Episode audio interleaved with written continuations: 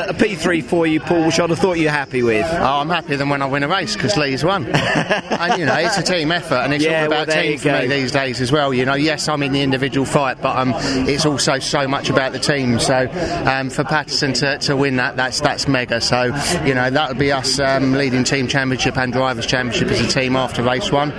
I know it's only race one. I know. There's a long, still long can way get to go. excited, I know, Paul. But uh, the race itself, again, conditions out there. Lee was saying first time he'd been on the new Michelin wets. I mean, for yourself out there, I don't think you'd have had much experience in the wet on those tyres, would you? Two sessions, I think. Yeah, okay. yeah. I've had a little bit on those tyres, and um, of course I've used to race on Michelin's before we uh, we were on the Dunlops There last you go. time. So uh, Yeah. yeah. So although they are slightly different, uh, slightly different now. Yeah, exactly. you always had to keep an eye on your rear view mirror, which I think is going to be pretty much like all season this championship, isn't it, Paul? It's going to be, yeah. I'm so impressed with Dorling out there. You know, to come through from was it row, row uh, wherever he was, row seven or eight or whatever, and you know he got a cracking start in and he was on my tail, and he was, you know, he was keeping me honest. So He certainly uh, was, wasn't he? Yeah, hats off to him. And He did a great job. a, a real stalwart, if you don't mind me saying that in this championship, Paul, having won it three times and everything, and you've seen these youngsters come through, you must enjoy that just as much as you still enjoy your own racing. It's don't you? always great to see new talent coming through. You know, at the start of every every season, I'm always asked the question, "Who do you think's going to be quick?" And my answer to that is always, "Well, it'll be the usual shot, usual uh, usual suspects from last year."